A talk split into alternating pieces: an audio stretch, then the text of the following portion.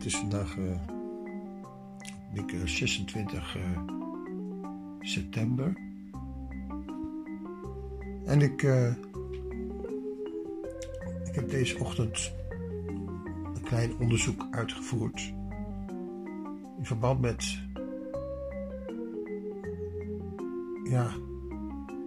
het woord Satan. Satan betekent dus eigenlijk tegenstander. En dat heeft mij aan het denken gezet. Ik wil het eigenlijk bevestigd zien in een woordenboek. En ik heb gezocht naar de betekenis van Satan. En dat is inderdaad tegenstander. De tegenpartij. En toen ik eigenlijk het woord de tegenpartij tot me nam, toen moest ik opeens denken aan mijn jeugd. In mijn jeugd waren er twee hele populaire mensen die beiden de zogeheten tegenpartij aanhielden, zeg maar. Zij hadden de tegenpartij. En ze hadden er zelfs een liedje op gemaakt. De tegenpartij is voor jou en voor mij. Wat een waanzin eigenlijk. Eigenlijk is dit de waanzin ten top. En dan valt mij licht opnieuw op iemand die in Nederland heel erg vereerd werd. Twee komieken, twee cabaretiers, bekend van televisie en radio, en die eigenlijk razend populair waren. Een soort image, geloof creëerden van een tegenpartij. Ja, eigenlijk is dat heel raar. Zij gingen ergens tegenin, maar eigenlijk is nooit duidelijk geweest voor mij van waar ze eigenlijk tegenin gingen. En misschien gingen ze wel tegen heel veel dingen in waar ik het nu helemaal niet meer mee eens ben. Misschien waren het wel gewoon hele slinkse zakenmensen die eigenlijk op een trend ingingen en daar veel geld mee verdienden. Ik heb dat nooit bekeken, maar ik denk toch dat het zo is. En toen wilde ik eigenlijk een podcast opnemen van Kees van Kooten of Wim de Bie. Nou, als toen ik Kees van Kooten ging opzoeken, toen kwam ik een artikel tegen van een bekende schrijver uit België. Nou, die had een vernietigende kritiek op die hele Kees van Kooten.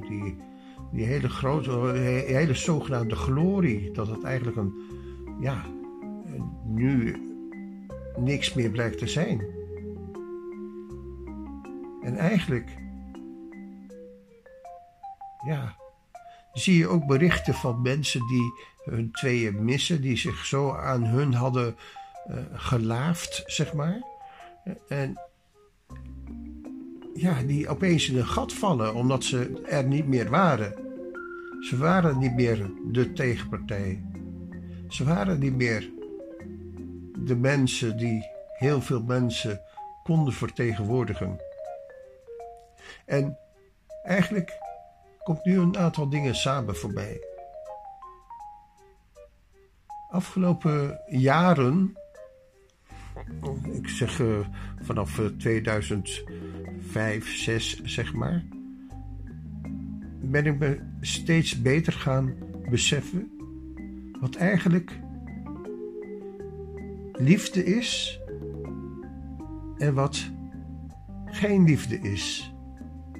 En dat je eigenlijk voor die liefde gewoon het woord God kan gebruiken. Of Jezus Christus. En dat je voor die tegenpartij gewoon Satan kunt gebruiken. Of de duivel. Hé, dat had ik nooit eerder zo gezien. En ik kwam erachter dat het inderdaad ook vreemd is dat een dochter van Kees van Kooten, die Kim van Kooten heet, ook inderdaad een soort film maakt waar ze alles liefde noemt. Alles is liefde in dat verhaal. En dat slaat eigenlijk werkelijk eenmaal, driemaal nergens op. Want niet alles is liefde. Dat is een totaal verkeerd levensbeeld. Als jij alles liefde noemt, dan zou er geen enkele tegenstander meer bestaan. Het is dus een interpretatie die niet klopt. Alles is niet liefde. Liefde is nooit zelfverheerlijking of ijdel of dat is geen liefde. Dat is zelfliefde.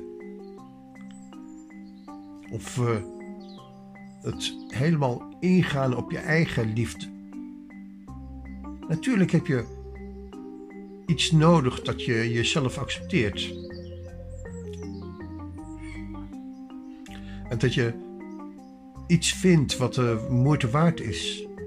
Maar dat ligt niet in de mens. Dat ligt niet in de mens als zodanig dat hij zichzelf op de borst kan kloppen, dat hij zo geweldig is. Daar geloof ik niet in. En eigenlijk heb ik hier iets te pakken wat heel veelomvattend is. Eigenlijk draait alles om werkelijke liefde. Niet gespeelde liefde en niet geacteerde liefde, maar om echte liefde. En om die echte liefde te bereiken, daarvoor kan je kijken in de Bijbel. En dan kan je een streep trekken achter al die menselijke groeperingen die andere mensen achterna hebben gelopen. Al die bewegingen. Al die homobeweging, vrouwenbeweging, abortusbeweging, die cabaretbeweging. Al die bewegingen die mensen hebben gevonden, die waren door mensen en van mensen. Die gingen niet verder. En als je ervan uitgaat dat de mens het niet weet, dat de mens het zelfs nog nooit geweten heeft, ja, dan moet je je standpunt veranderen. Want dan kun je niet meer uitgaan van wat mensen vinden. Want wat mensen vinden is datgene wat uit de wereld komt. En de wereld heeft het nooit geweten.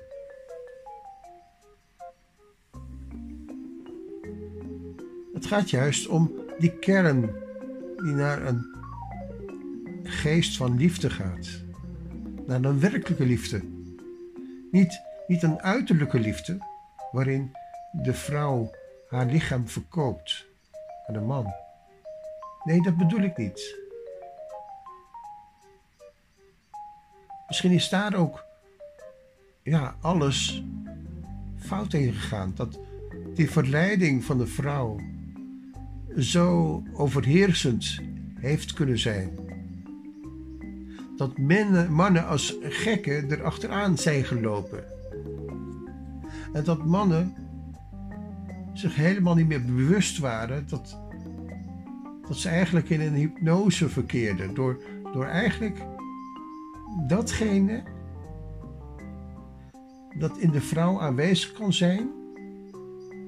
En dat eigenlijk de man wil onderdrukken. De mens zelfs wil onderdrukken. Ja, ik geloof dat die verleiding, die eigenlijk begint met het verhaal van Adam en Eva, dat het toch helemaal niet zo gek is. Dat je daar juist het typische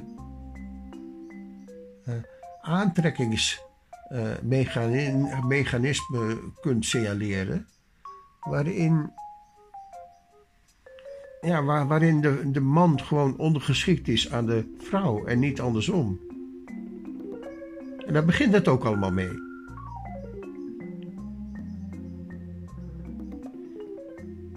En eigenlijk is dat helemaal niet zo'n gauw of foute uitleg natuurlijk.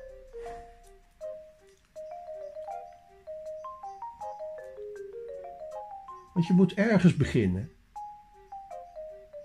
En het begin was er.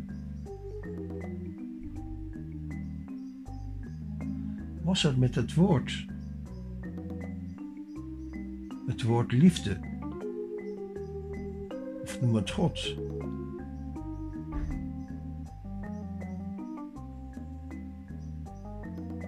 Daarmee is alles begonnen. Niet met haat of tegenstander. Die tegenstander, die komt vanuit Kaïn, die jaloers was. Die komt vanuit de slang die Eva verleidde om meer en meer en meer te willen. Ja, tot zover. Deze opname in 2020, september.